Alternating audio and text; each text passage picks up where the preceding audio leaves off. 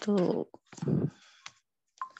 اعوذ باللہ من الشیطان الرجیم، بسم اللہ الرحمن الرحیم، الحمد للہ رب العالمین والصلاة والسلام علی رسولہ النبی الکریم واصحابہ اجمعین برحمتک یا ارحم الراحمین،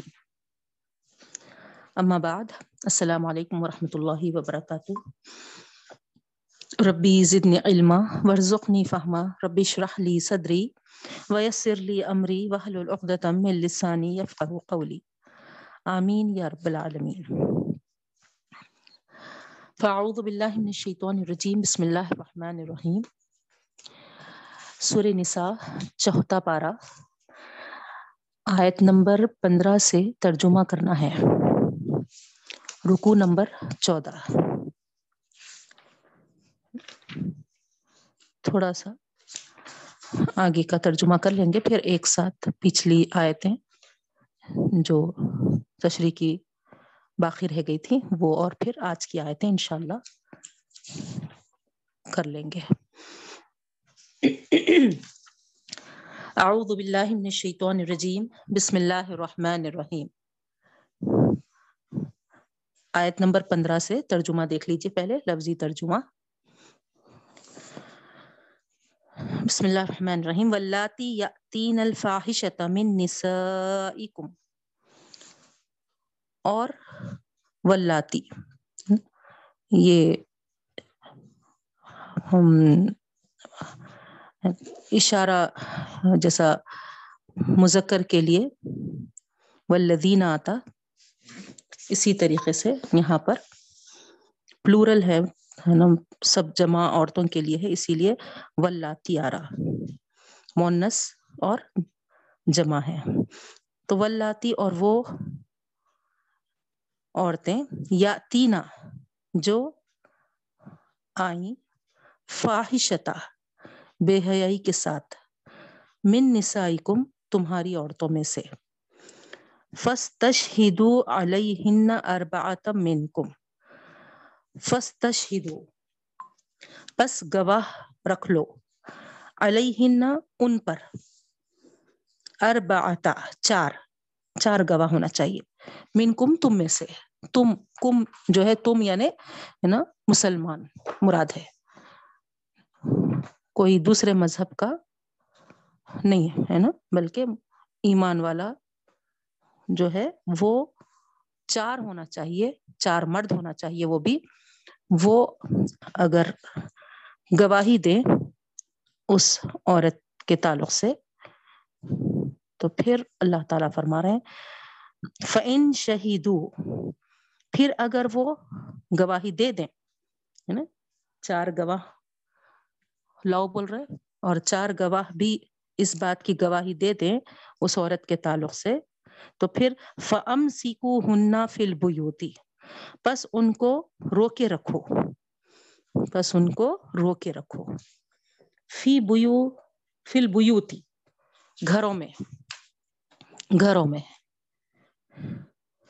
ٹھیک ہے، انہیں بند رکھو، روکے رکھو، ہے نا، امساک سے ہے، امساک مصدر ہے، ان کو بند رکھو گھروں میں، حتیٰ، یہاں تک کہ، یتوفاہن، انہیں اٹھائے، الموت، موت یعنی موت آ جائے، جب تک گھروں میں ہی بند رکھو، اور یجعل اللہ، یا آپشن ہے نا، یجعل، بنا دے، اللہ، اللہ تعالی، لہن، ان کے لیے، سبیلاً، کوئی راستہ، یعنی کوئی اور راہ نہ نکال لے اللہ تعالیٰ جب تک ان کو گھروں میں ہی بند رکھو، واللذان یأتیانہا منکم فآذوہما، آیت نمبر سکسٹین چل رہی ہماری سورہ نساء کی لفظی ترجمہ، واللذانی، اور یہاں پر دیکھیے آپ ہے نا، واللذین سب مردوں کے لیے آیا، واللذانی دو مرد، ٹھیک ہے، دونوں کے لیے، اور دونوں، یأتیانہا، آئے وہ، ہا اس کے ساتھ، کس کے ساتھ، ہا ضمیر فاحشہ کے طرف آ رہی، بے حیائی کے، یعنی دونوں مرد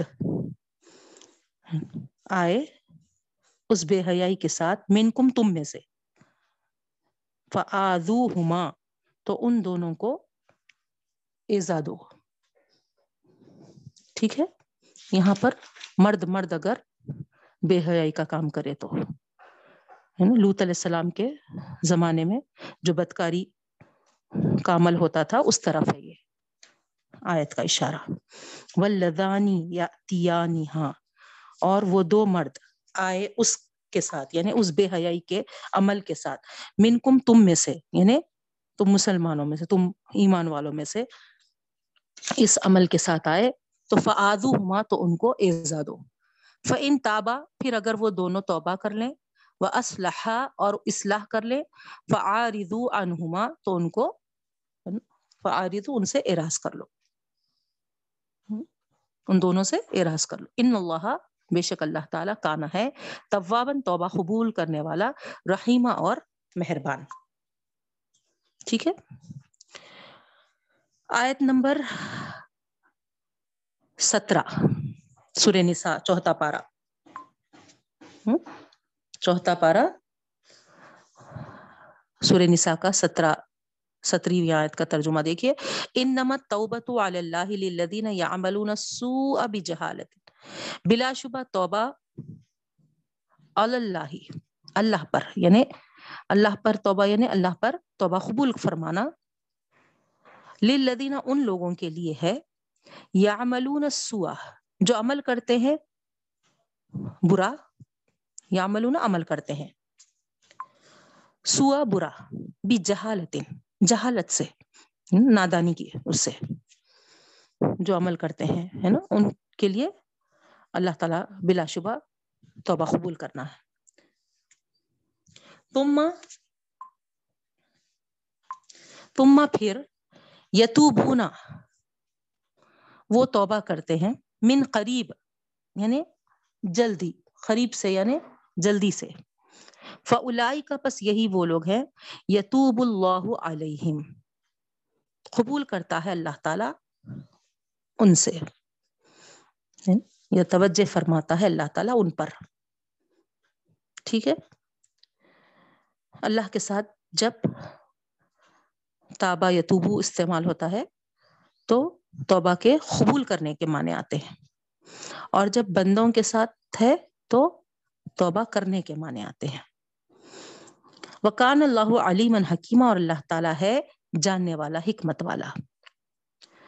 وَلَيْسَتِ التَّوْبَةُ لِلَّذِينَ يَعْمَلُونَ السَّيِّئَاتِ اور نہیں ہے توبہ ان لوگوں کے لیے جو برے عمل کرتے چلے جاتے ہیں، يَعْمَلُونَ السَّيِّئَاتِ ہے نا، یعنی یہاں پر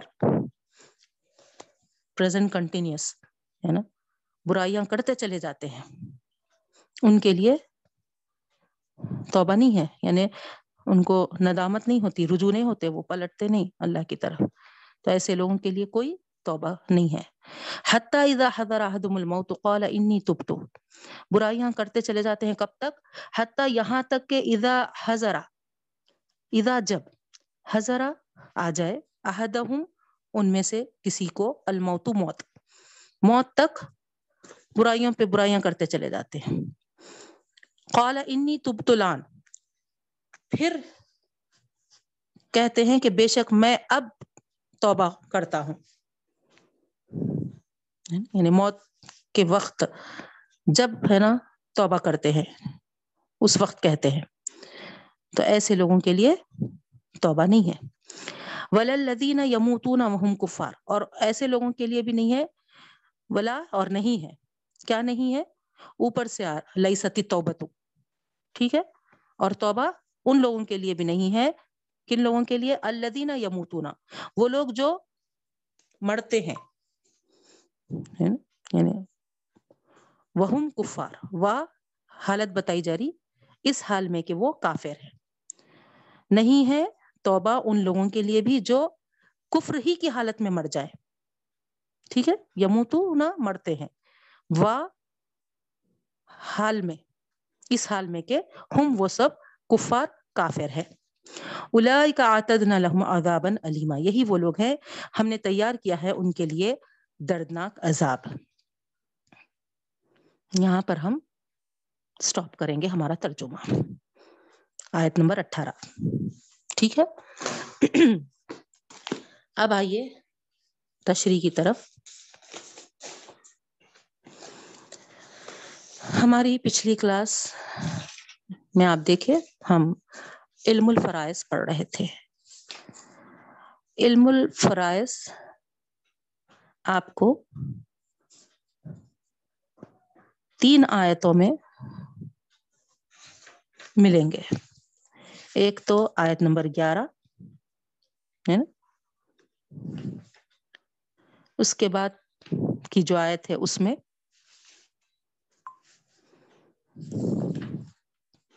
پھر ہم انشاءاللہ سورہ کے اختتام پہ جو آیت ہے اس میں بھی پھر سے ایک بار کلالہ کی تقسیم کا ذکر آ رہا وہاں پر. تو اس طریقے سے یہ تینوں آیتوں پر مشتمل ہے یہ وراثت کی تقسیم کا علم.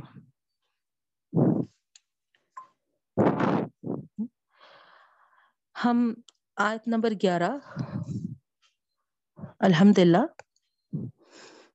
مکمل کر چکے تھے. تو یہاں پر اس آیت کے شان نزول میں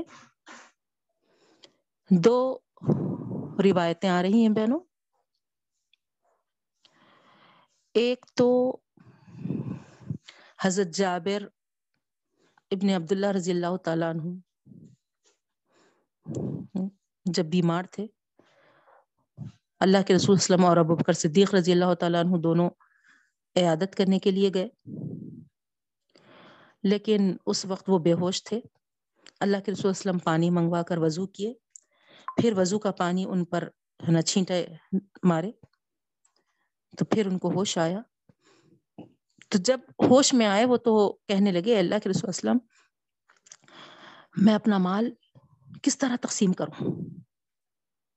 تو اس پر یہ آیت نمبر گیارہ نازل ہوئی بہنوں.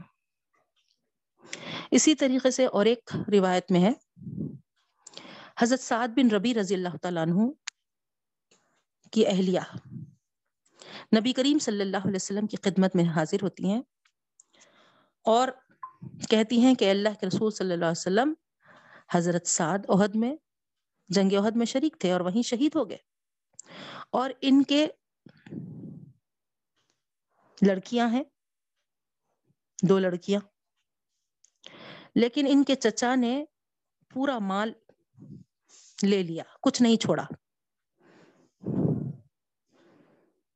تو اللہ کے رسول صلی اللہ علیہ وسلم نے فرمایا کہ انتظار کرو، اللہ کا فیصلہ آ جائے گا. اور آیت میراث نازل ہو گئی ہے.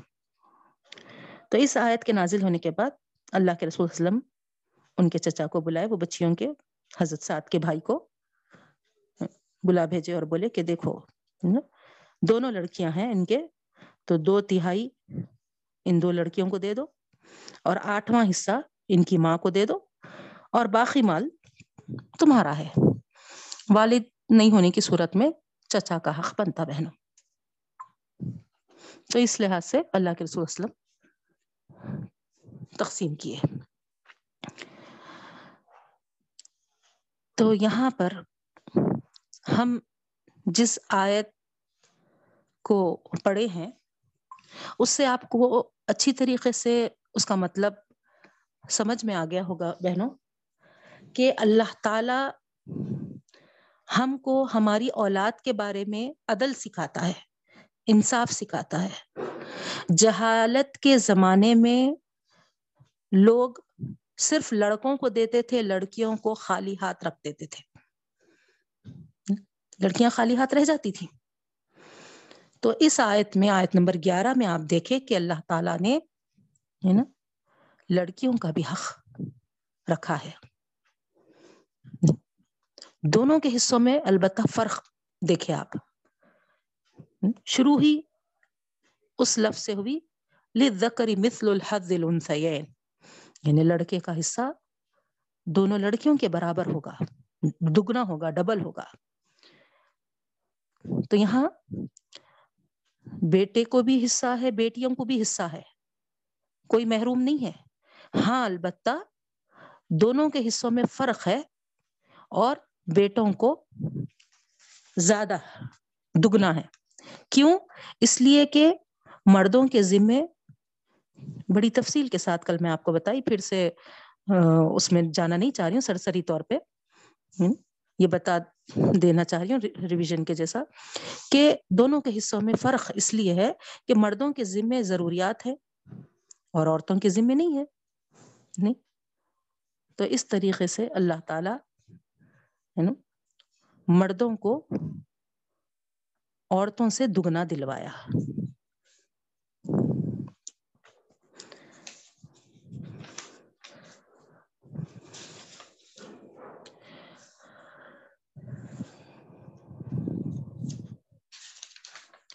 اگر لڑکا نہیں ہے تو پھر آپ دیکھیں لڑکی کو پورا آدھا حصہ ہے، ایک لڑکی اگر ہے تو. نہیں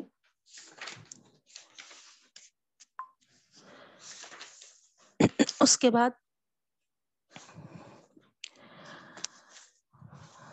یہ بھی دیکھیں آپ پچھلی کلاس میں کہ وصیت اور قرض کے بعد میراث کی تقسیم ہوگی.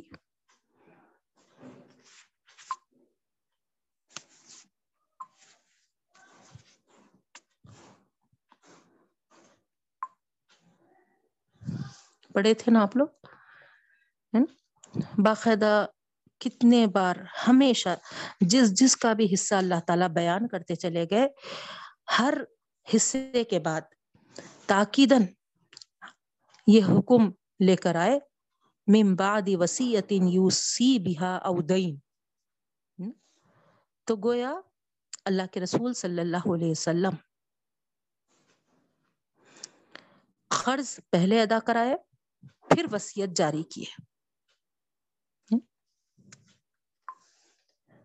تو پہلے قرض کی ادائیگی ہونی چاہیے پھر وصیت، اور وصیت کے تعلق سے بھی ہم بڑی تفصیل کے ساتھ پڑھے بہنوں، ہے نا.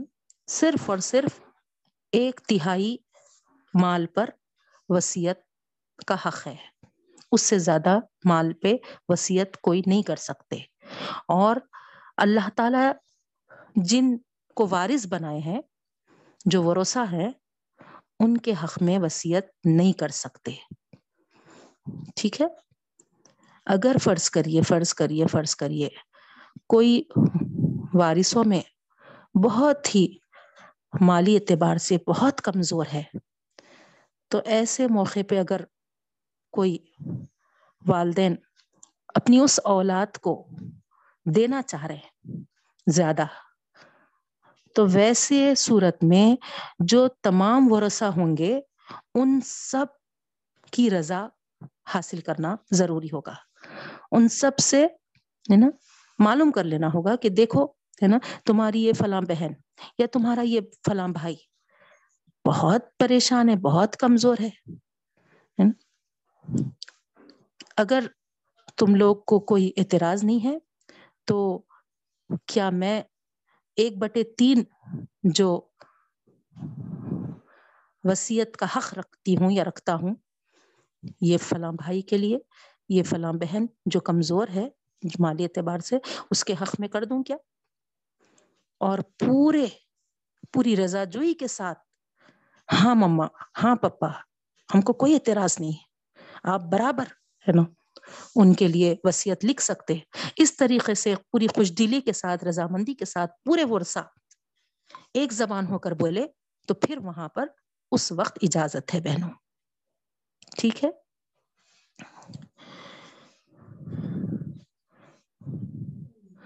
پھر اس آیت میں آپ یہ بھی پڑھے کہ ابناؤکم لا تدرون آباؤکم و ابناؤکم لا تدرون ایہم اقرب لکم نفعا.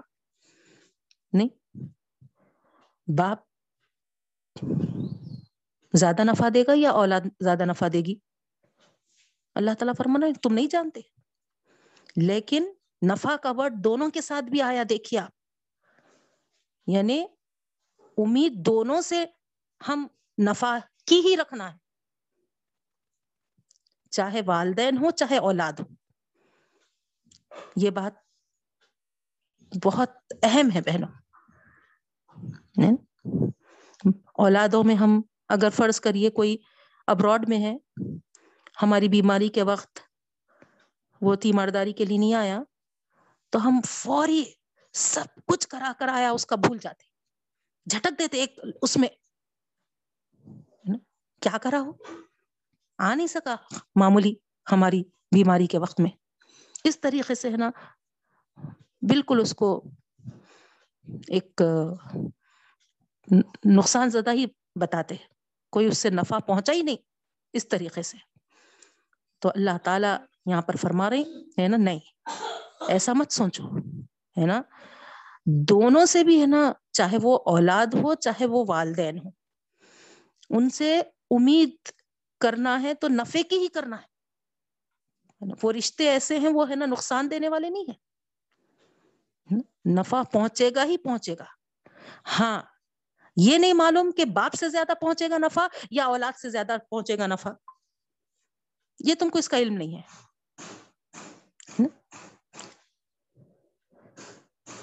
یقین کسی پر بھی دوسرے سے زیادہ نہیں, ممکن ہے باپ سے زیادہ بیٹا کام آ جائے اور نفع پہنچائے, اور ممکن ہے نا بیٹے سے زیادہ باپ سے نفع پہنچے اور وہ کام آ جائے. نہیں, یہ اللہ جانتا ہے. اس جانکاری کی بنا پر اللہ تعالی خود اپنے علم اور حکمت سے حصے مقرر کیا ہے بہنوں. اس میں ہما کو رد و بدل کرنا, بڑھانا گھٹانا بالکل اجازت نہیں ہے. پھر ہم پڑھے کہ یہ مقررہ حصے جو میراث کے ہیں یہ اللہ کے احکامات ہیں, اللہ تعالیٰ اپنی طرف سے فرض کیے ہیں. ابھی جیسا بتائی میں آپ کو, اس میں کوئی کمی بیشی کرنا, کسی کی سے امید رکھ کر یا کسی سے خوف, اس کی ہم کو گنجائش نہیں ہے. کسی کو ہم محروم کر دے رہے ہیں, کسی کو ہے نا ہم نالائق سمجھ رہے ہیں, یا کسی کو لائق سمجھ کے زیادہ دلوا دے رہے, یہ ہم کو بالکل زیب نہیں دیتا. یہ اللہ تعالیٰ علیم و حکیم ہے, جس کا مستحق جو جس کا مستحق ہے اللہ تعالیٰ اسے دلواتا ہے. وہ بخوبی جانتا ہے اللہ تعالیٰ, نفع نقصان کا اسے پورا علم ہے. اس کا کوئی کام اور کوئی حکم حکمت سے خالی نہیں ہے. تو ہم کو چاہیے کہ ہم اللہ کے احکامان احکامات ہے نا اس کے فرمان کے مطابق مانتے چلے, اپنی منمانی نہ کریں. ٹھیک ہے بہنوں. اب جیسے آپ کو میں حقوق الاربع بتائی تھی, ایک کسی کا انتقال ہونے کے بعد اس کے مال کے جو حق بنتے ہیں, اسی طریقے سے بہنوں جیسا آپ پڑھتے میں آ رہے ہیں ورثہ ورثہ ورثہ ہے نا, تو کیا اس کی بھی لسٹ میں آپ کو دے دوں کہ ورثہ میں کون کون شمار ہوتے ہیں, یعنی ورثہ کس کو کہتے ہیں, یہ تو بتا دی تھی میں. ورثہ وہ ہے جس کو اللہ تعالی نے ترکے میں سے شرعن حصہ متعین کیا ہے. نہیں, ان کو اصحاب فرائض بھی بولتے ہیں, ذوی الفروض بھی بولتے ہیں. ٹھیک ہے, ورثہ وہ ہیں جن کا وارث ہونا قرآن اور حدیث سے ثابت ہے. ٹھیک ہے, تو آپ کو ذہن میں آ رہا ہوں گا کہ ورثہ میں کون کون آتے ہیں. تو ورثہ کل بارہ افراد ہیں بہنوں, چار مرد آٹھ عورتیں. صرف اور صرف آپ کے علم کے لیے بتا رہی ہوں میں، اگرچہ کہ یہاں پر اس آیت میں صرف ورثہ کا لفظ آیا ہے، وارثین کا لفظ آیا ہے، تو ظاہری بات ہے کون کون آتے ورثہ میں، ایک سوال ابھر رہا ہوگا ہمارے ذہن میں، تو اس کی لسٹ بھی میں آپ کو دے رہی ہوں، تو نوٹ کر لیجئے اگر آپ لوگ چاہ رہے ہیں تو۔ کل بارہ ورثہ ہیں جن کا حصہ اللہ تعالیٰ قرآن اور حدیث سے متعین کیا ہے، ٹھیک ہے، اس کو بولتے ورثہ، یہ بارہ ہے۔ اور بارہ میں کس طریقے سے ڈویژن ہوا ہے، چار مرد اور آٹھ عورتیں ہیں، ایٹ پلس فور ٹویلو ہے، ہے نا۔ اب دیکھیے آپ، مرد ہے نا، لسٹ تو لکھ لیجیے آپ، اور مردوں کو پھر اس کو آپ ہے نا ٹک ڈال لیجیے، چار مرد کون ہے وہ، باقی کے تو آٹھ عورتیں ہیں۔ تو اب یہ پورے کل ورثہ کون کون ہے، دیکھیے سب سے پہلے باپ، والد ورثہ میں آتے ہیں، سیکنڈ جد صحیح یعنی دادا یا نانا، اوپر تک پردادا ہے نا، اس طریقے سے دادا پردادا وغیرہ۔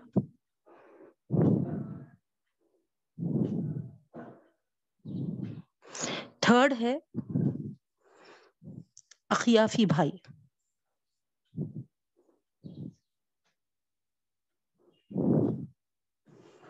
اخیافی بھائی۔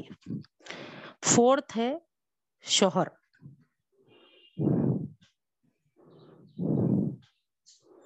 ففتھ ہے بیوی،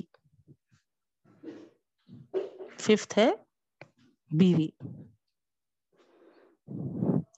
سکستھ ہے بیٹی،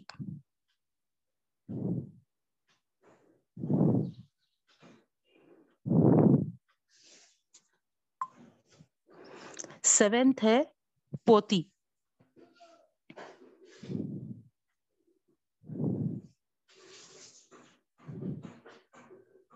پوتی اب وہ نیچے تک ہے نا، پوتی پھر پوتی کی ایسا۔ آٹھ ہے حقیقی بہن، آٹھ ہے حقیقی بہن۔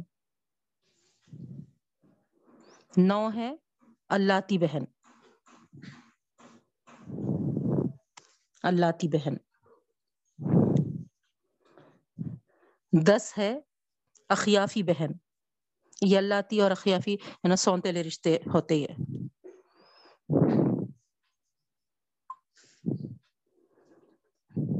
دس ہے اخیافی بہن۔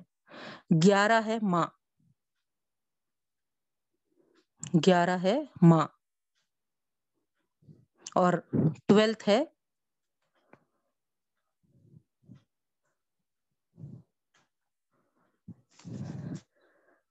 دادی نانی وغیرہ، اوپر تک پر نانی پر دادی سب آتے ہیں۔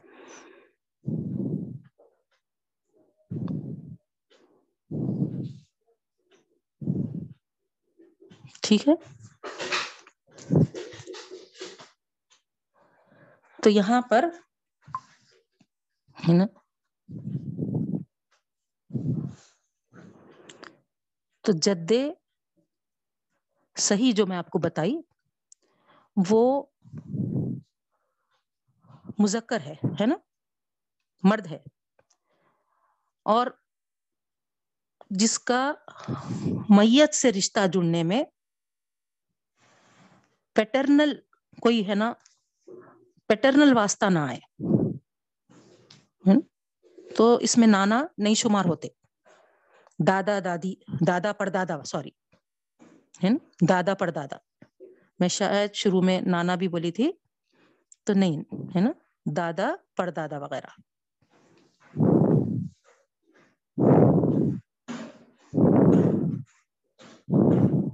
ٹھیک ہے.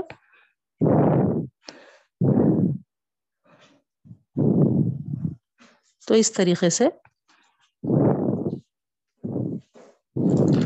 یہ پورے بارہ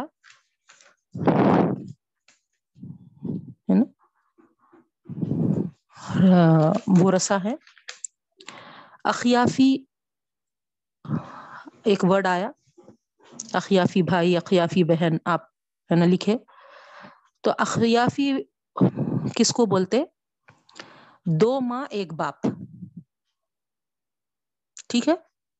یہ رشتہ سونتیلا تو ہوتا, لیکن سونتیلا رشتے میں کیا ہو رہا, ماں دونوں الگ الگ ہے نا, لیکن باپ ایک ہی ہے, ٹھیک ہے.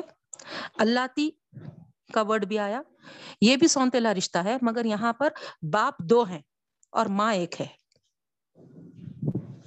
ٹھیک ہے. اس طریقے سے یہ بارہ جو رشتے میں آپ کو لکھائی یہ ورثہ میں شمار ہوتا بہن. اللہ تعالیٰ ان کے حصے مقرر کیے ہیں. اب آئیے ہم آیت نمبر بارہ کی طرف جائیں گے.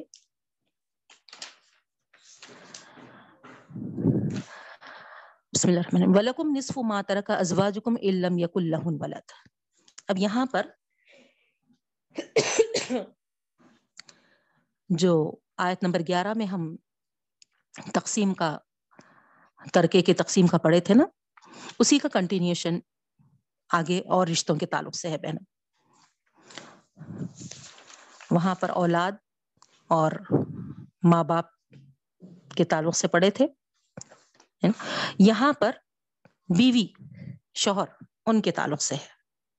وَلَكُمْ اور تمہارے لیے نصف, آدھا ہے, ما ترکا ازواجکم جو چھوڑے تمہارے جوڑے, ہے نا, یعنی یہاں پر جوڑا ظاہری بات ہے مردوں کا کیا ہوگا, بیویاں.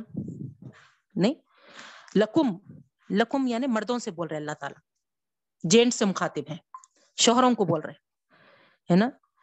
شوہر ہے اور بیوی کا انتقال ہو گیا, ٹھیک ہے, اور ما ترکا ازواجکم تمہاری بیویاں ترکا چھوڑے, ان لم یکن لہن ولد اگر ان کے لیے نہیں ہے کوئی اولاد, یعنی لاولد ہے, ایسی صورت میں اولاد بھی نہیں ہے اور بیوی کا انتقال ہو گیا, تو اس وقت شوہر کے لیے اللہ تعالیٰ فرما رہے ہیں آدھا حصہ ہے ترکے میں سے. فَإِن كَانَ لَهُنَّ وَلَدٌ پھر اگر ہے ان کے لیے ولد, اولاد. کل میں آپ کو بولی تھی, یاد ہوں گا ہے نا, ولد جہاں بھی آئے اولاد سے ترجمہ لینا ہے. پھر اگر ہے ان کے لیے اولاد, یعنی جو بیوی کا انتقال ہوا اس کی اولاد بھی ہے, فَلَكُمُ الرُّبُعُ بس تمہارے لیے چوتھائی حصہ ہے, ربع, مما ترکنا من بعد وصیۃ یوصین بہا او دین, جو کہ ان عورتوں نے چھوڑا ہے. ترکنا دیکھ لیا آپ, ترکنا مونس کا صیغہ ہے نا, چھوڑا ہے عورتوں نے, جو عورتوں نے ترکہ چھوڑا ہے, تو اس میں سے چوتھائی حصہ شوہر کا ہوگا. کب؟ جب کہ اولاد ہیں. کس کے بعد؟ سب سے پہلے قرضہ ادا کریں گے, اگر وہ خاتون کا کچھ قرضہ تھا تو باقی, اور پھر وصیت تھی تو پھر وصیت کو کریں گے, ایک بٹے تین ہے نا, ایک تہائی حصہ وصیت کا. اس کے بعد اگر مال بچ رہا تو پھر شوہر کا حصہ اس میں چوتھا حصہ ہے, پو, ٹھیک ہے. وَلَهُنَّ الرُّبُعُ مِمَّا تَرَكْتُمْ إِن لَّمْ يَكُن لَّكُمْ وَلَدٌ. اب شوہر کا ہو گیا, بیوی کے انتقال کی وجہ سے دو صورتیں ہیں وہاں, اولاد نہیں ہونے کی صورت میں آدھا حصہ ترکے میں سے, اولاد ہونے کی صورت میں پو حصہ ہو گیا شوہر کا. اب بیویوں کے لیے ہے, وَلَهُنَّ اور ان عورتوں کے لیے ربع ون فورتھ ہے, ٹھیک ہے, چوتھائی ہے. مما ترکتم, جو تم نے چھوڑا ہے. تم تم یہاں پر مردوں سے ہے, جو مرد حضرات یعنی شوہر کا انتقال ہو گیا اور بیوی موجود ہے, اس وقت اللہ تعالیٰ کیا فرما رہے ہیں, اِلَّمْ يَقُلْ لَكُمْ وَلَدْ, اور نہیں ہے کوئی اولاد, ہے نا, یہ جوڑا لاولد تھا, اولاد نہیں رکھتا تھا. تو ایسی صورت میں شوہر کا انتقال ہو گیا اور بیوی موجود ہے, تو اس وقت شوہر کے ترکے میں سے بیوی کو پو حصہ ملے گا. فَإِنْ كَانَ لَكُمْ وَلَدْ, دوسری صورت اگر اولاد ہے, اولاد کی وجہ سے صورتیں بدل جا رہی, دیکھیے بہنوں, اولاد نہیں ہے تو ایک صورت ہے, اولاد ہے اگر تو پھر دوسری صورت ہے, کیلکولیشنز چینج ہو جا رہے ہیں اولاد کی وجہ سے. فَإِنْ كَانَ لَكُمْ وَلَدْ, پھر اگر ہو تمہارے ولد اولاد, یعنی میت یہاں پر شوہر کی ہے اور شوہر کی اولاد ہے, لکم ولد, آرا کتنی کلیئر ہے, دیکھیے آیت. فَإِن كَانَ لَكُمْ وَلَد, یعنی لکم کم ہے, کم مرد ہے نا, مرد انتقال کر گیا ہے اور اس کی اولاد ہے, تو فَلَهُنَّ ثُمُن, تو ان عورتوں کے لیے ترکے میں سے آٹھواں حصہ ہے, سمن آٹھواں حصہ ہے. مما ترکتم, جو تم نے چھوڑا ہے, من بعد وصیتن توصون بہا او دین, قرضے کے بعد اور وصیت کے بعد, وصیت بھی بس ایک تہائی ہے, اگر نہیں ہے وصیت, انہوں کچھ نہیں بولے تھے تو پھر وہاں پر وصیت نہیں رہتی, اگر ہے تو پھر ایک تہائی کے اس میں سے وہ وصیت کو نافذ کرنا ہوگا. کب؟ پہلے قرضے کی ادائیگی. اب یہ قرضے میں ہے نا, سمجھیے کسی سے ایڈوانس لے لیے تھے, سب ڈپازٹس, یہ پورے چیزیں اس میں ہی چاہتے بہنوں, ہے نا, تو یہ پہلے ادا ہوں, اس کے بعد پھر ہے نا کوئی وصیت تھی ان کی, جیسے کہ کنسٹرکشن وغیرہ کے وقت ہے نا کسی سے, یا ہے نا بچے سے وغیرہ انہوں لیے تھے ہوں گے, تو اب ظاہری بات ہے بلڈنگ جو بنی وہ والد کے نام پہ ہے, اور اس میں تعمیری اس میں کچھ کمی بیشی رہ گئی تو اولاد سے انہوں لیے تھے, بنائے تھے, تو ظاہری بات ہے تقسیم میں بیچارہ جو لگایا تھا اس کا کیوں حصہ مارے جانا, تو جتنا تعمیر میں وہ لگایا تھا اس کے لیے اگر انہوں وصیت کرے ہیں کہ وہ, تو وہ وصیت ایک بٹے تین اس میں سے ہے نا ادا کر دینا ہے, اور اس کے بعد جو مال بچا اس میں سے بیویاں ہے نا, بیوی اگر ایک ہے تو بھی ایک بٹے آٹھ ہے, آٹھواں حصہ ہے, نہیں چار بیویاں رکھتا تھا تو وہ ایک بٹے آٹھ میں سے چاروں ڈیوائڈ کر لینا ہے, دو رکھتا تھا تو دو, تین ہے تو تین, نہیں ایک ہے تو ایک کو مل جائے گا, اس طریقے سے تقسیم ہوگی. وَإِنْ كَانَ رَجُلٌ يُورَثُ كَلَالَةً, اس کے بعد اس آیت میں وائف ہسبینڈ دونوں کی بھی تقسیم کا ہو گیا. دیکھیے پھر آگے اللہ تعالیٰ فرما رہے ہیں, وَإِنْ كَانَ رَجُلٌ يُورَثُ كَلَالَةً أَوِ امْرَأَةٌ, اور اگر کوئی مرد ایسا ہو یا کوئی عورت ہے نا, رَجُلٌ أَوِ امْرَأَةٌ, دونوں بھی یہاں پر اللہ تعالیٰ سچویشنز میں بول رہے ہیں, مرد ہو یا پھر عورت ہو, يُورَثُ كَلَالَةً ہے نا, یعنی وہ کلالہ ان کے اس میں ہے نا, وہ کلالہ کی سچویشن میں ہے. کلالہ کس کو بولتے ہیں میں آپ کو بتائی, نہ ولد ہے نہ والد ہے, یعنی اولاد بھی نہیں ہے پیرنٹس بھی نہیں ہے, ٹھیک ہے, جڑ ہے نہ پیڑ ہے, ایسے کو کلالہ بولتے. اب آپ غور کریے وارثین کیا ہو رہے تھے, ہے نا, یا تو اولاد ہو رہی تھی اور پہلی آیت میں جو دیکھے آپ, اور پیرنٹس ہو رہے تھے. اب یہاں پر نہ اولاد ہے نہ پیرنٹس ہے, چاہے وہ میت مرد کی ہونے دو چاہے وہ عورت کی ہونے دو, جس کی بھی صورتحال اس طریقے سے ہے کہ نہ اس کو اولاد ہے نہ ہی والدین ہے. تو ایسی صورت میں کیا دیکھنا ہے, اس کے اگر بھائی اور بہن ہیں, وَلَهُ أَخٌ أَوْ أُخْتٌ, اگر ایک بھائی ایک بہن ہے تو فَلِكُلِّ وَاحِدٍ مِّنْهُمَا السُّدُسُ, ہر ایک کو ان دونوں میں سے چھٹا حصہ ملے گا. ٹھیک ہے, ون سکس حصہ, بھائی کو بھی ون سکس بہن کو بھی ون سکس. کب, مرنے والے یا مرنے والی کے نہ پیرنٹس ہے نہ اولاد ہے. دیکھیے آپ ہے نا, پیرنٹس اور اولاد رہے تک بھائی بہن کا کوئی وہاں پر حصہ نہیں تھا. ان دونوں کی ایبسنس میں وہاں پر بھائی بہن کو حصہ مل گا. اور اگر فرض کریے ایک بھائی ایک بہن نہیں کئی بھائی بہنیں ہیں, تو آگے کی آیت میں ہے فَإِن كَانُوا أَكْثَرَ مِن ذَلِكَ فَهُمْ شُرَكَاءُ فِي الثُّلُثِ, بہت زیادہ ہے, اکثریت ہے ان میں سے, تو سب کے سب شریک ہوں گے فِي الثُّلُثِ, تہائی ایک تہائی میں سے, یعنی وہ مال میں سے ایک تہائی مال نکالا جائے گا اور آپس میں ان کو تقسیم کیا جائے گا. اور وہ تقسیم کیسی, ایسی ہوگی کہ بہنوں کو جو حصہ دیا جا رہا بھائی کو اس میں ڈبل کر دیتے. کب, من بعد وصیۃ یوصی بہا او دین, قرضے کی ادائیگی اور وصیت کے بعد. غیر مضار, دیکھیے آپ ہے نا, یہ آیت کے اختتام پہ ہے نا, دونوں گیارہ نمبر آیت اور بارہ نمبر آیت, یہ دونوں میں علم الفرائض یعنی وراثت کی تقسیم کا علم ہے, بتائی تھی میں آپ کو.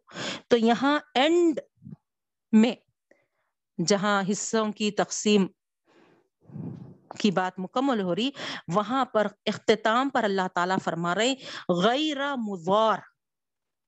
کیا مطلب ہوا کہ دوسروں کا نقصان نہیں ہونا,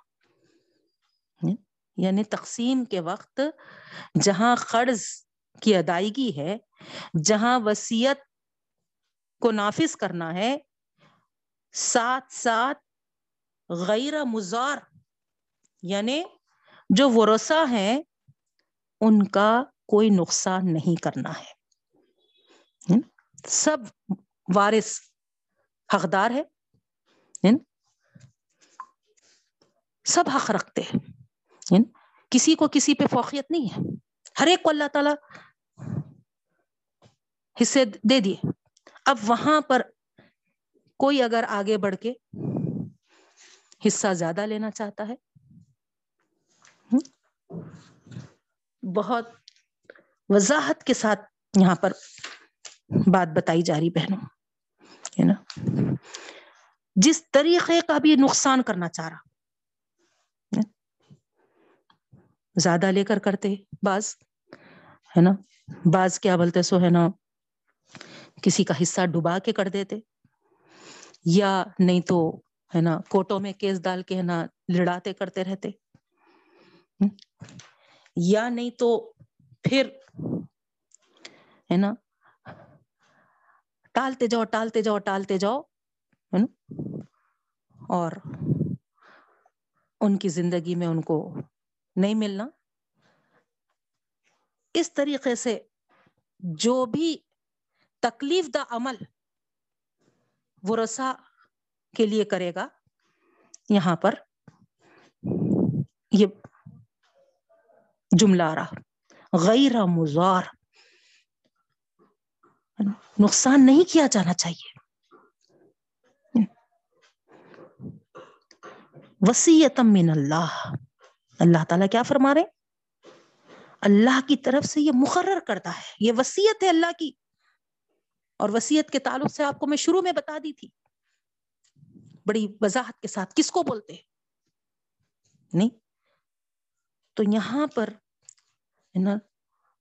آپس میں ورثاء کو ایک دوسرے سے تکلیف نہیں پہنچنا ہے, یہ اللہ تعالیٰ ہے نا وصیت کرتا ہے. اور اگر کوئی ایک دوسرے کی تکلیف کا باعث بن رہا تو پھر واللہ علیم حلیم, اللہ تعالیٰ جاننے والا ہے اور بردبار ہے. یعنی باریکی سے ہے نا کدھر کیا چیز کی وجہ سے ہے نا کس اس سے تم ہے نا اس کو ٹال مٹول کر رہے ہیں, کیا چاہ رہے. ہاں دوسرے ورثہ نہیں سمجھ سکیں گے لیکن اللہ تعالیٰ کے علم سے تو تم بھاگ نہیں سکتے. پوری ہے نا بردباری کے ساتھ اللہ تعالیٰ ہے نا جاننے والا ہے. تو اس طریقے سے بہت یہ احکامات اتنے زیادہ اہم ہے بہنوں. آپ کو بتاؤں میں, اللہ کے رسول صلی اللہ علیہ وسلم فرماتے ہیں, حدیث مبارکہ ہے, ایک شخص ستر سال تک نیکی کا عمل کرتا رہتا ہے, پھر وصیت کے وقت دوسروں کا حصہ ہڑپ کر دیتا ہے یا غلط کر دیتا ہے, ظلم کردہ کرتا ہے, اور اسی پر اس کا خاتمہ ہو گیا تو وہ جہنمی بن جاتا ہے. ستر سال کی نیکی کا عمل لیکن آخری خاتمے سے پہلے کا برا عمل, بری رانگ وصیت, ظلم و ستم والی وصیت, کسی کا نقصان کرنے والی وصیت, کسی ورثہ کا حق مارنے والی وصیت, وہاں پر اس کو جہنمی بنا دیتا ہے. اور اسی حدیث کا کنٹینیوشن ہے, ایک شخص ایسا ہے ستر سال برائی کا عمل کرتا رہتا ہے, پھر وصیت میں انصاف کرتا ہے, اللہ تعالیٰ اس کا خاتمہ بہتر کر دیتا ہے اور وہ جنت میں داخل ہو جاتا ہے. اللہ اکبر. آپ اس حدیث, میں اپنی بات اپنے سے نہیں بتا رہی ہوں یہاں, نعوذ باللہ, یہ حدیث مبارکہ آپ کے سامنے پیش کر رہی ہوں. تو اس حدیث سے آپ ہے نا اس وصیت یا اس ہے نا ورثہ کے مال کی تقسیم عدل و انصاف کے ساتھ ہے نا اس کا اندازہ کریے کہ ہے نا خاتمے تک اور انجام تک بات چلے جا رہی ہے.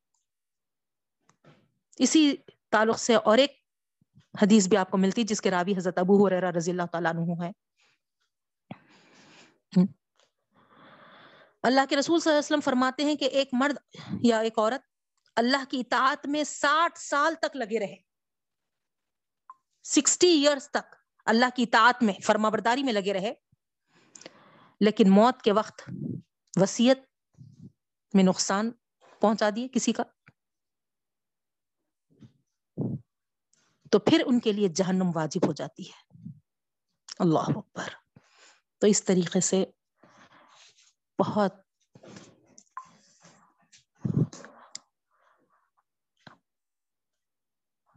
خاتمے اور انجام تک کا معاملہ ہے بہنوں وراثت کی تقسیم میں. بہت الرٹ رہنا ہے اس میں ہم کو, اس میں کوئی تبدیلی اگر کرے وصیت کے تعلق سے ہے. وصیت ایسی ہو جس میں خلاف عدل نہ ہو, یعنی وصیت کرنے والا نہ, وصیت کی تو اللہ تعالیٰ تاکید بھی کی اور اس کو اجازت بھی دیے ایک تہائی مال کی نہیں, لیکن یہ بھی حکم ہے کہ وصیت جو وہ جاری کر رہا تو وہ عدل کے خلاف نہیں ہو, کسی کو ضرر یا نقصان نہ پہنچا, نہ کسی پر ظلم و جبر ہو, نہ کسی وارث کا نہ ورثہ ہے نا اس کا حصہ نہ مارا گیا ہو, نہ کمی ہو بیشی ہو اس میں. اس کے خلاف اگر وصیت کرنے والا اور ایسی خلاف شرع وصیت میں کوشش کرنے والا دیکھیے کوئی کوشش بھی جو کرا تو یہاں پر وصیت خلاف شرع کرنے والا بھی اس میں ہے نا کوشش کرنے والا بھی خدا کے حکم اور اس کی شریعت میں اس کے خلاف کرنے والا اس سے لڑنے والا ہے، یعنی اللہ کے خلاف وہ لڑنے ٹھہر گیا ہے، یہ مطلب ہے شریعت کے خلاف وہ ہے نا اگینسٹ ہو کے ٹھہر گیا ہے، اللہ سے وہ ہے نا لڑنا چاہ رہا ہے، یہ مطلب ہے، کیونکہ وہاں پر اس کا حکم دیے کون؟ اللہ تعالیٰ دیے، تو گویا وہ نہ وہاں پر رد و بدل کر کے ہے نا اللہ کے مقابل کھڑے ہو رہا خلاف میں۔ اللہ کے رسول صلی اللہ علیہ وسلم فرماتے ہیں وصیت میں کسی کو نقصان پہنچانا گناہ کبیرہ ہے۔ اللہ اکبر،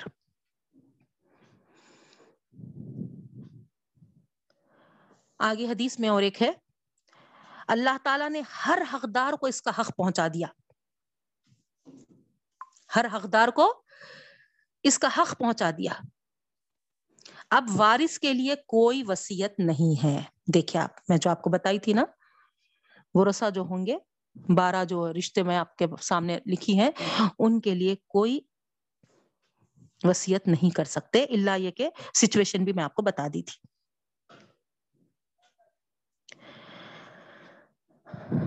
اللہ تعالیٰ کا جو قرآن کریم میں حکم موجود ہے بہنوں،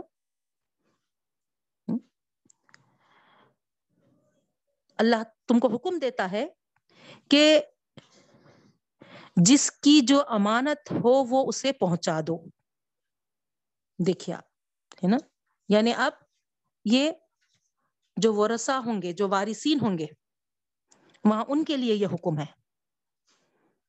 مرنے والا تو چلے گیا، نہیں، اب جو موجود ہے ان کے لیے ہے یہ حکم، کیا ہے کہ جس کو جو امانت ہے وہ پہنچا دو اسے۔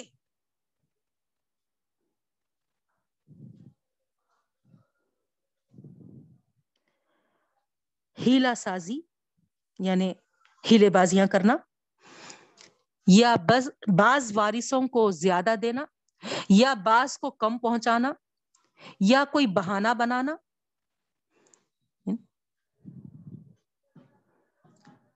یہ سب اللہ تعالیٰ فرماتے ہیں حرام ہے، حرام ہے یہ۔ تو اس طریقے سے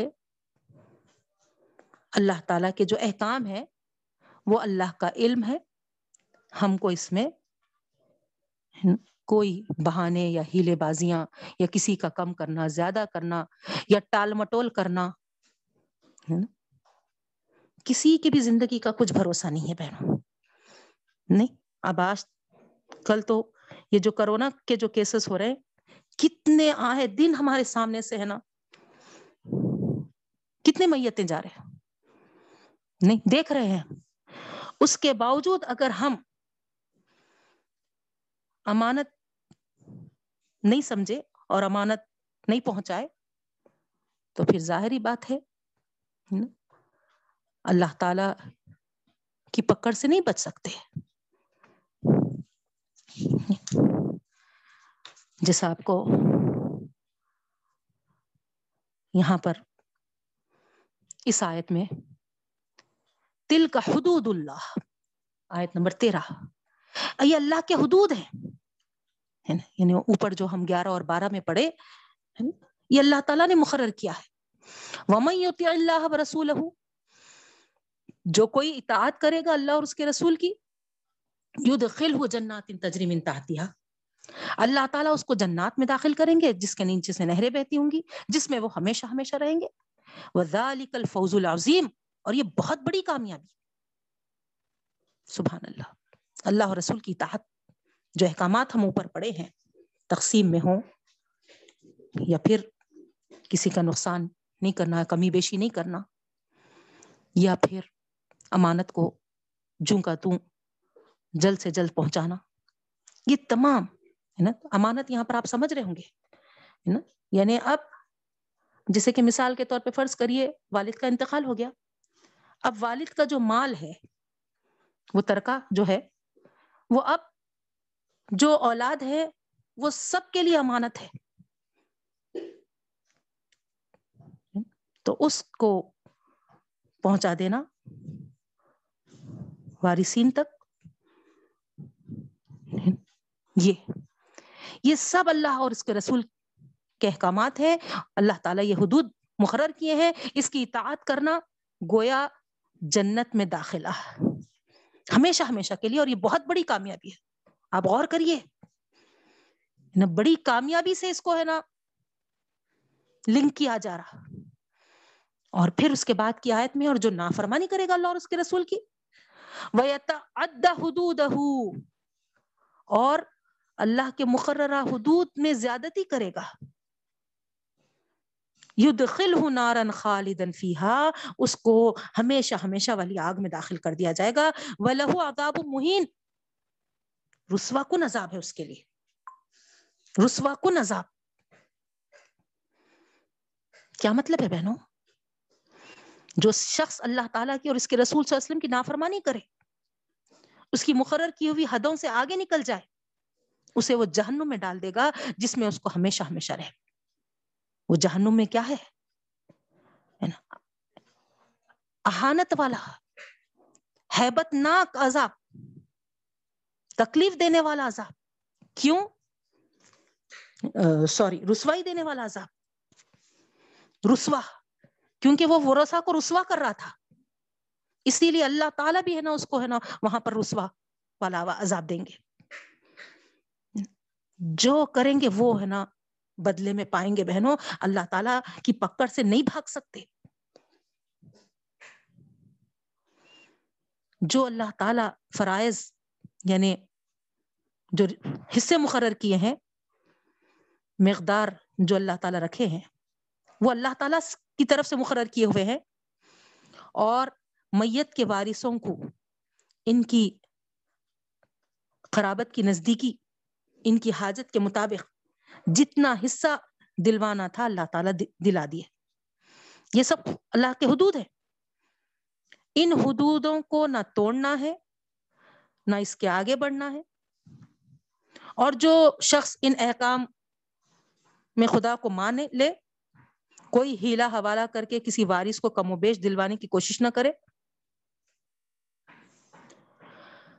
اللہ کا جو حکم ہے جوں کا توں بجا لائے، تو پھر خدا کا وعدہ ہے وہ اسے ہمیشہ کی والی جوں کا توں.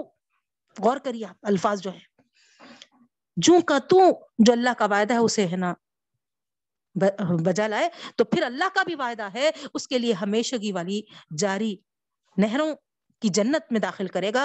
اور یہی کامیابی ہے، کامیاب ہونے والا ہے وہ، فوز عظیم، وہ مراد کو پانے والا ہے. اور جو خدا کے کسی حکم کو بدل دے، کسی وارث کے حصے کو کم و بیش کر دے یا بڑھا دے، یا پھر تقسیم کو پیچھے ڈال دے، ٹال مٹول کرے،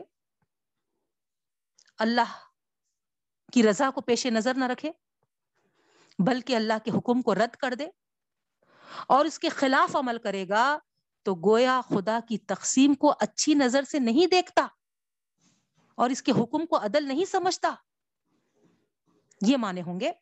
اور ایسا شخص ہمیشہ ہمیشہ والی رسوائی اور دردناک اور ہیبت ناک عذابوں میں مبتلا ہو جائے گا. اللہ اکبر، اللہ حفاظت فرمائے. اب دیکھیے آپ، نہیں کون کیا کر لیتا کر لے، اللہ کافی ہے وہاں. نہیں تو اس طریقے سے بہنوں یہ مال ایسا ہے جو خونی رشتوں پر حاوی ہو جاتا. خون کے رشتے، رحم کے رشتے ہے نا، آپ سورہ نساء کے شروع میں جو احکامات پڑھے، کتنی تاکیدی حکم ہے. اور یہ مال، یہ وراثت کے ایک تقسیم ایک ایسی بلا کہیے اس کو. بس یہ خونی رشتے ختم کر دیتے ہیں اس مال کے لیے. خاندانوں میں ڈسپیوٹس ہو جاتے, ایک دوسرے کو سگا بھائی بھائی سے کہہ دیتا کہ ہے نا میں تمہاری صورت نہیں دیکھوں گا, تمہارے جنازے میں نہیں آؤں گا, تمہارے جنازے کو ہاتھ نہیں لگاؤں گا. اس طریقے سے اگر یہ احکامات ہم پڑھیں اور اس کو عام کریں تو میں سمجھتی ہوں بہنوں کہ کتنا ہم اللہ کی اطاعت کرنے والے بن سکتے اور اللہ کی معصیت سے بچ سکتے اور دنیا خاندانوں کے اجڑنے سے اور عذاب و مہین سے سب سے ہم محفوظ رہ سکتے. بہنوں آج سوائے سیریلوں فلموں کہ ہم کو کوئی اور رہبری کرنے والا ہے ہی نہیں, یا تو نہیں تو پھر ہم وہ ادھر چلے جاتے ہیں جادو ٹونے کی طرف. اس اس سے ہم چاہتے کہ ہے نا فلاں وارث بیمار ہو جائے مر جائے اور ہم حقدار بن جائے, یا نہیں تو پھر ہے نا گنڈوں کو ڈاکوؤں کو فلاں فلاں کیا کیا لا بلا بس ہے نا ایسے غلط غلط حرکات کرنے چلے جاتے. تو یہاں غور کرنا چاہیے سامنے جس میت کا حال ہوا ہے سب کچھ رکھتے ہوئے وہ ہمیشہ ہمیشہ کے لیے اپنے مال کو وارثوں کے حوالے کر کے چلے جا رہا.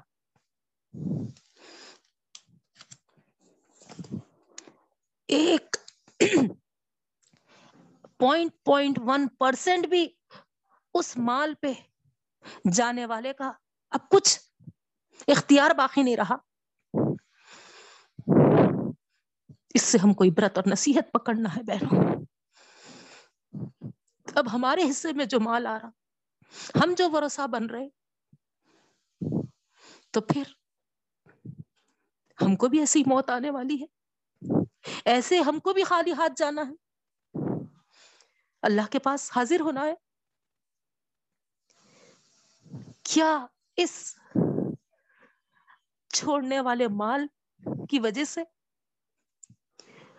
ہم اللہ کے نافرمان بنیں گے؟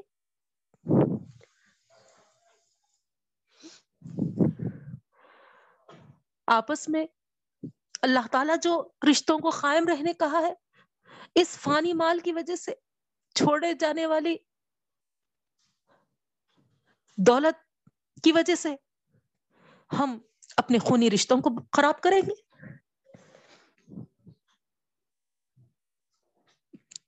نہیں, آپ آخری سورہ جب پڑھیں گے بہنوں اندازہ ہوگا یہ سب مال دولت ہر چیز سب جیسے ہی اذا زلزلت الارض زلزالھا جھٹکوں پہ جھٹکوں زمین کو جب ہوں گے تو ساری زمین اپنے تمام جو اندر معدنیات رکھتی ہے قیمتی قیمتی جو زمین کے اندر چھپے ہوئے ہیں گولڈ مائنز پیٹرول یہ سب ہر چیز وہ جھٹکوں کے جھٹکوں کے ساتھ اگلتے چلے جائے گی. اور یہ سونا چاندی یہ پیٹرول یہ سب آج جو آسمان پہ چھو رہے اس کی قیمتیں وہ سب کچرے کی ڈھیر بن کے رہیں گے. انسان دیکھے گا اپنی آنکھوں سے کہ اتنا ڈھیر کا ڈھیر سونا پڑا ہوا ہے, اتنا ڈھیر کا ڈھیر پیٹرول پڑا ہوا ہے, اتنے ڈھیر کے ڈھیر مائنز پڑے ہوئے ہیں سب. لیکن تعجب یہ ہے کہ انسان اس طرف مائل نہیں, اس کی طرف لپک رہا نہیں, پلٹ کر نہیں دیکھ رہا. کیوں؟ کیوں کہ اس کو اندازہ ہو گیا اس وقت کہ یہ اب کام آنے والا نہیں, یہ کچرے کا ڈھیر ہی رہنے والا ہے. کام آنے والا ہے تو اب میرے اعمال ہے, میرے رشتے ناتے, جس کے ساتھ میں نے اچھا سلوک کیا وہی میرے کام آنے والے ہیں. حضرت عائشہ رضی اللہ تعالیٰ عنہ جو راویہ ہیں, ان کی حدیث میں آپ کو سناؤں بہنوں. اعمال کے تین رجسٹرز ہوں گے ہمارے, جو ہم عمل کر رہے ہیں دنیا میں, اس کے تین رجسٹرز بنائے جائیں گے. پہلا جو رجسٹر ہوگا وہ ہے نا شرک کے عمل نوٹ کیے جائیں گے. اگر شرک ہے تو پھر وہ کبھی معاف نہیں ہوگا, ختم, وہیں پر معاملہ ختم ہو گیا. اور شرک نہیں ہے عمل میں تو پھر آپ سمجھ جائیے کہ ہے نا اللہ تعالیٰ ہے نا کتنے بھی آسمان اور زمین بھر گناہ ہیں لیکن عمل میں شرک نہیں ہے تو پھر اللہ تعالیٰ ہے نا وہاں پر معاف کرنے والا ہے. پھر دوسرا رجسٹر جو ہوگا وہ ہوگا اللہ کی ذات سے تعلق, یعنی نمازیں, روزے, ہے نا اس طریقے کے عبادات وغیرہ جو بھی. اور حضرت عائشہ رضی اللہ تعالیٰ عنہ کہتی ہیں کہ اس رجسٹر کے تعلق سے اللہ تعالیٰ کو کوئی پرواہ نہیں ہوگی, اللہ کے ذات کے متعلق ہے. اور تیسرا رجسٹر ہوگا ہے نا انسان کے ساتھ کا جو سلوک معاملات کا, اس بیس پہ تھرڈ رجسٹر بنایا جائے گا. انسان کے درمیان جو ہم سلوک رکھا روا رکھے تھے, جو رشتے ناتوں میں ہم جو کرتے تھے اس کو نوٹ کیا جائے گا. اور اللہ تعالی پہلا رجسٹر شرک سے پاک ہے وہ دیکھ لے گا. اس کے بعد یہ تھرڈ رجسٹر کو پہلے نوٹ کرے گا, جس کا حساب لیے بغیر وہ ہرگز نہیں چھوڑا جائے گا. ایک ایک رشتے ناتے ہے نا فلاں کو بلاؤ, ہے نا یہاں پر ان کے ساتھ تمہارا کیا سلوک تھا, کیا معاملہ تھا, نمازیں پڑھتے تھے, روزے رہتے تھے, سب حج کیے, عمرے کیے, سب کیے, لیکن بہن کا حق ڈوبا ہے, بہن کو ستائے, بہن بہن کو پریشان کیے. وہاں پر اللہ تعالی ہے نا کھڑا کر دیں گے, نہیں چھوڑیں گے. اب وہ پورا کرو, ان کو ادا کرو, اس کے بعد پھر آگے کا معاملہ. تو غور کریے بہنوں, یہاں پر آپس میں ہم کتنے انسان کے ساتھ جو معاملات ہیں, رشتے ناتوں میں ہیں, ساس بہو, نندا, بھاوج, زیادہ یہیں پر ہمارے معاملے گڑبڑ ہوتے ہیں, گڑ مڑ ہو جاتے ہیں. نہیں پھر وراثت کے معاملے میں سگے خونی بھائی بہنوں میں آپس میں. تو یہ جب تک اس کا حساب اللہ تعالیٰ نہیں لیں گے تو نہیں چھوڑیں گے. اس کے بعد پھر جو اللہ کی ذات کے متعلق ہے اس پر جائیں گے اللہ تعالیٰ. یہ حضرت عائشہ رضی اللہ تعالیٰ عنہ کی حدیث سے ہم کو معلوم ہو رہا.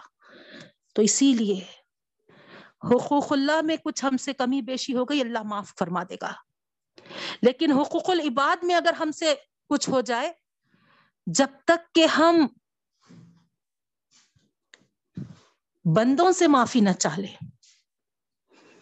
معاف نہیں ہونے والے. اب مرنے کے بعد کیا بولتا سو ہے نا, معاف کر دو معاف کر دو معاف کر دو, نہیں, زندگی میں آپ ہے نا معافی چاہ لیجیے, معافی مانگ لیجیے, ایک دوسرے کو معاف کر دیجیے, ایک دوسرے کے معاملات میں پھیر رہی ہے. یہ ہے اصل. اللہ تعالیٰ سے دعا کرتی ہوں اللہ تعالیٰ بولنے سے زیادہ, سننے سے زیادہ ہم کو عمل کرنے والا بنائے, اللہ کی حدود کی پابند بنائے, اللہ تعالیٰ کے جو وعیدیں ہیں, جو عذابات ہیں, اللہ ہم تمام کی حفاظت فرمائے. اللہ ہمارا خاتمہ نیک اعمال پر کر. اے اللہ ہم کو بھی اور ہمارے مرحومین کو بھی جہنم سے بچا لے رب العالمین.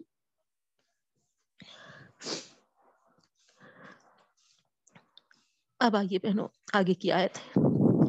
اب یہاں پر حکم دوسرا شروع ہو جا رہا ہے نا, ادھر یہ دو آیتوں میں ہے نا, اور وراثت کا پھر انشاءاللہ سورہ کے اختتام پہ پھر وہاں تقسیم ہے کچھ, ہے نا, ادھر پڑھیں گے. اب یہاں پر دوسرا حکم شروع ہو رہا بہنوں, جیسا آپ شروع سے دیکھ رہے ہیں ہے نا, سورہ نساء سٹارٹ ہوئے جب سے ہم پہلے ہے نا آپس اللہ اللہ کے حق کے تعلق سے پڑھے, پھر بندوں کے حقوق کے تعلق سے پڑھے, پھر یتیموں کے حقوق کے تعلق سے پڑھے, مختلف احکامات ایک کے بعد ایک آتے جا رہے ہیں. پھر وراثت کا قانون پڑھے. اب ہم یہاں پر وہ قانون پڑھے جو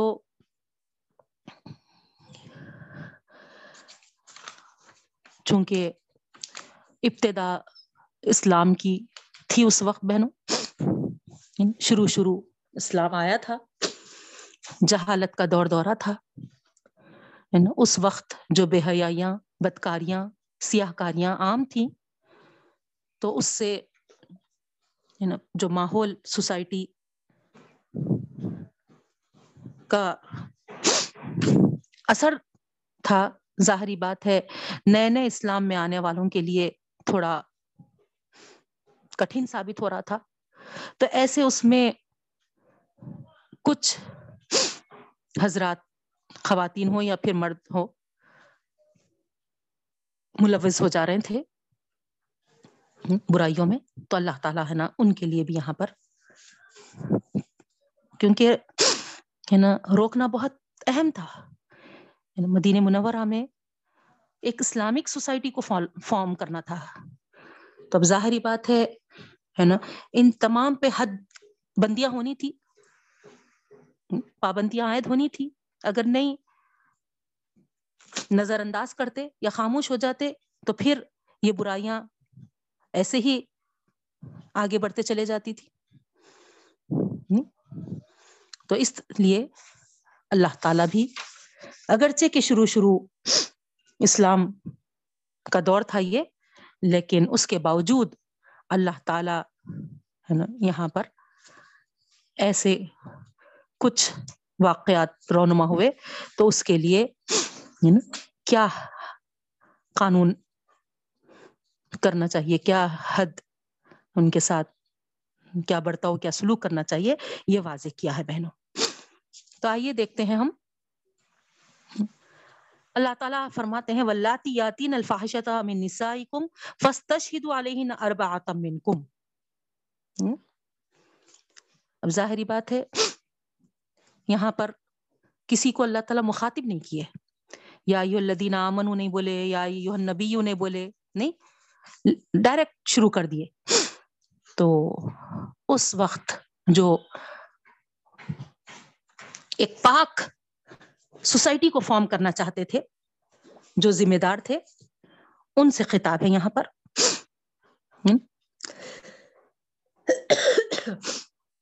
دو مختلف صورتیں ہیں یہاں پر جن کے لیے اللہ تعالیٰ ہدایت دیے ہیں. ایک صورت تو یہاں ہے نا، بدکاری کا ارتکاب کرنے والی عورت ہے، نہیں، یاتین الفاحشۃ من نسائکم، تو اس میں ہے نا وہ عورتیں مراد ہے جو بدکاری کر کے آئے ہیں. تو یہاں اللہ تعالیٰ فرماتے ہیں، ظاہری بات ہے بدکاری یعنی مرد کے ساتھ ہی ہو ہوتی ہے، نہیں، تو ایسی عورت کے لیے اللہ تعالیٰ یہاں پر فرما رہے کہ سب سے پہلے تو گواہ پیش کرو. کسی بھی عورت کے تعلق سے شکایت آ گئی اور اس کو مان لینا نہیں ہے، بلکہ جو شکایت لے کر آیا اسی کو چار گواہ پیش کرنے کا حکم دو. اگر وہ چار نہیں پیش کر سک رہا تو پھر وہاں پر ہے نا اس کی بات نہیں قبول کی جائے گی. چار پیش کرنا لازمی ہے. ایک تو یہ چیز ہے. دوسری چیز، جب پیش کر دیے چار گواہ اور چاروں نے گواہی دے دی اس کی بدکاری کی، تو پھر ایسی صورت میں یہاں پر اللہ تعالی فرما رہے کہ اس کو اندر گھر میں بند رکھو،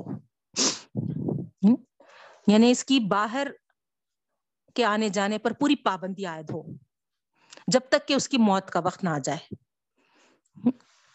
حتی یتوفاہن الموت، ہے نا بہنوں، جب تک کہ موت کا وقت نہ آ جائے. یا پھر او یجعل اللہ لہن سبیلا، یا اللہ تعالیٰ کی طرف سے کوئی اور نیا حکم نازل نہ ہو جائے، کیونکہ ابتدان ہے نا یہ، ہے نا، اسی لیے ابھی فی الوقت تو اللہ تعالیٰ کیا حکم دے رہے ہیں کہ ایسا کوئی معاملہ پیش آ جائے تو پھر اس عورت کو ہے نا فی الوقت گھر میں بند رکھو، ٹھیک ہے، آنے جانے پہ اس کی پوری پابندی ہونی چاہیے. یہ بات ہے. پھر دوسرا حکم اسی آیت میں، دوسری صورت جو ہے، واللذان یاتیانہا منکم فآذوہما، بدکاری کرنے والے یہاں پر دو مسلمان ہیں، مرد مرد ہیں، تو ایسے اس میں اللہ تعالیٰ فرما رہے ہیں فآذوہما، ہے نا، ان کو اذیت دو، یعنی ان کو ہے نا ڈانٹو ڈپٹو، ہے نا، اس طریقے سے اتنی ہے نا ان کی تحقیر کرو، اتنی تذلیل کرو، ہے نا، کہ ہے نا ان کی اصلاح ہو جائے. مار پیٹ سے بھی ان کو آزوہما، ہے نا، مار پیٹ کی بھی اجازت ہے، مار کے کر کے ان کو ہے نا درست کرنے کی کوشش کرے، یہ اللہ تعالیٰ کا حکم ہے. تو یہاں پر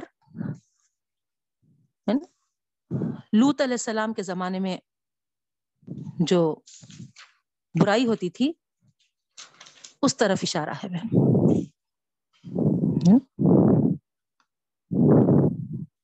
ٹھیک ہے. تو یہ دونوں کے لیے بھی یہی بات ہے کہ اللہ تعالیٰ ہے نا ان کے لیے یہ حکم رکھا ہے.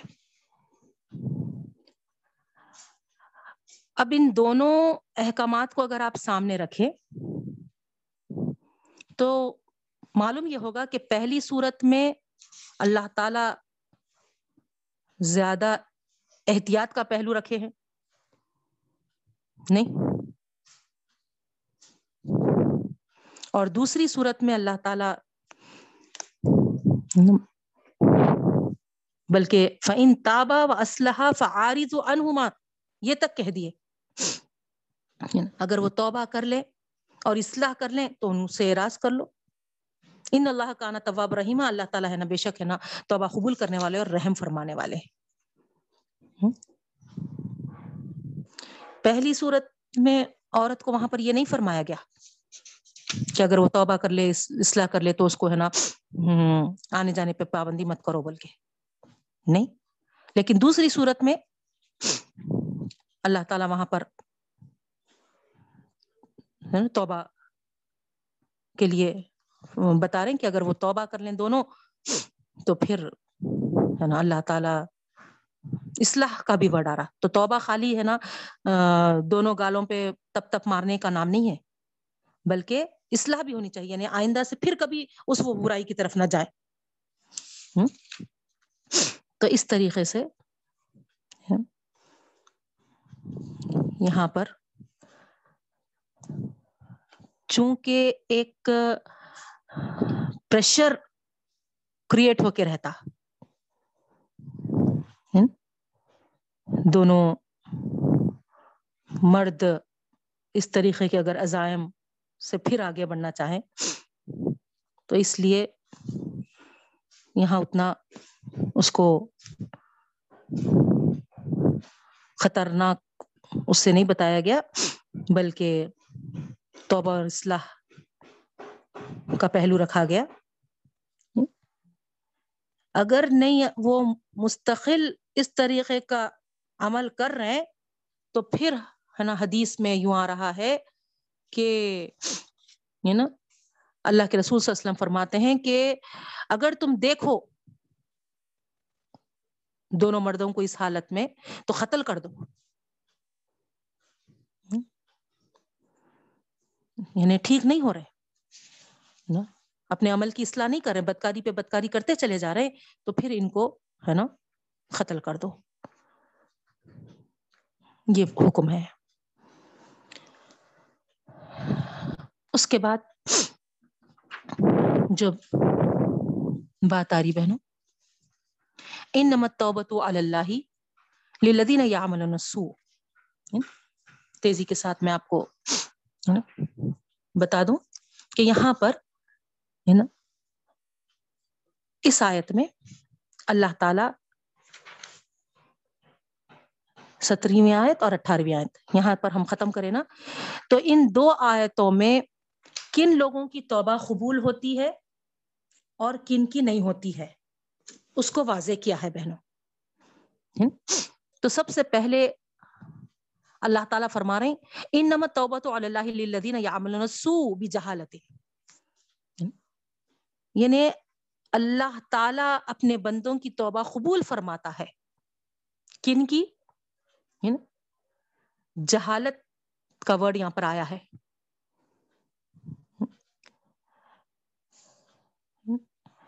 تو ادھر ہم کو یاد رکھنا چاہیے کہ کسی کے ظلم کی وجہ سے نہیں، بلکہ یہاں پر نا اس کے نہ جاننے کی وجہ سے کوئی اگر اس کو ہے نا ڈرا کے دھمکا کے اس سے ہے نا برا عمل کرا رہا، زور زبردستی سے کرا رہا، تو وہاں پر اس کی پکڑ نہیں ہے، بلکہ اللہ تعالیٰ کیا فرما رہے ہیں للذین یعملون السوء بجہالۃ، ہے نا وہ بالکل نادانی میں اگر کر دیا ہے برا عمل تو ثم یتوبون من قریب، پھر اس کی کیفیت اس کا حال کیا ہوتا ہے کہ فوری وہ ہے نا توبہ کر لیتا ہے. تو ایسے لوگوں کی توبہ اللہ تعالیٰ قبول فرماتا ہے. فاولئک یتوب اللہ علیہم وکان اللہ علیما حکیما، کیونکہ اللہ تعالیٰ کو معلوم ہے کہ یہ شخص جو عمل کیا ہے وہ ناواقفیت کی وجہ سے کیا ہے، نادانی میں کیا ہے، اس وجہ سے، اور پھر معلوم ہونے کے بعد وہ ہے نا اس کو ریپیٹ نہیں کر رہا، بلکہ ہے نا جلد سے جلد وہ توبہ کر رہا، معافی مانگ رہا، نادم ہو رہا، اس کو ہے نا اڑاوا نہیں ہے، اس پہ شرمندہ ہے، وہ کہہ رہے مجھ سے ہے نا یہ عمل ہو گیا، اور وہ ہے نا اللہ تعالیٰ کی طرف رجوع ہو رہا فوری. اگر اس کے بجائے اس کا یہ ہے کہ ہاں میں کر رہا ہوں کیا, دنیا کو دیکھو کیا کیا نہیں کرتے, ہاں میں تو اتنا سائز کرا, اگر اس طریقے سے اس کا انداز ہے تو پھر نہیں ہے معافی. ایک تو نادانی میں اور دوسرے ہے نا جیسے ہی معلوم ہو گیا توبہ فوری کر لیتا ہے, تو پھر اللہ تعالیٰ ہے نا فَأُولَٰئِكَ يَتُوبُ اللَّهُ عَلَيْهِمْ کہہ رہے ہیں, اللہ تعالیٰ ہے نا اس کی توبہ کو قبول کر لیتا ہے. پھر دوسری بات یہاں پر بتائی جا رہی ہے وَلَيْسَتِ التَّوْبَةُ لِلَّذِينَ يَعْمَلُونَ السَّيِّئَاتِ, اور ان لوگوں کی توبہ نہیں قبول کی جائے گی جو برائی پہ برائی کرتے چلے جاتے ہیں. کب تک؟ حتیٰ اذا حضر احدہم الموت, ہے نا موت آئے تک ہے نا بس ان کا کام ہی یہ رہتا ہے نا برائیوں پہ برائیاں. اور جب موت آئی تو جب کہتے ہیں کہ خالا انی تبت الان, اب میں توبہ کرتا ہوں, تو اس کی بھی توبہ نہیں قبول کی جائے گی. مرتے دم تک جو گناہوں پر اڑا رہتا ہے اور موت کو دیکھ کر کہنے لگتا ہے کہ اب میں توبہ کرتا ہوں, تو ایسے شخص کی توبہ قبول نہیں ہوگی.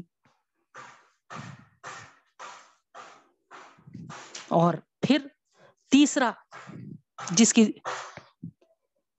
توبہ کے تعلق سے بات آ رہی یہاں پر ولا وللذین یموتون وہم کفار, وہ لوگ جو کفر ہی کی حالت میں مر جاتے ہیں, حالت کفر میں.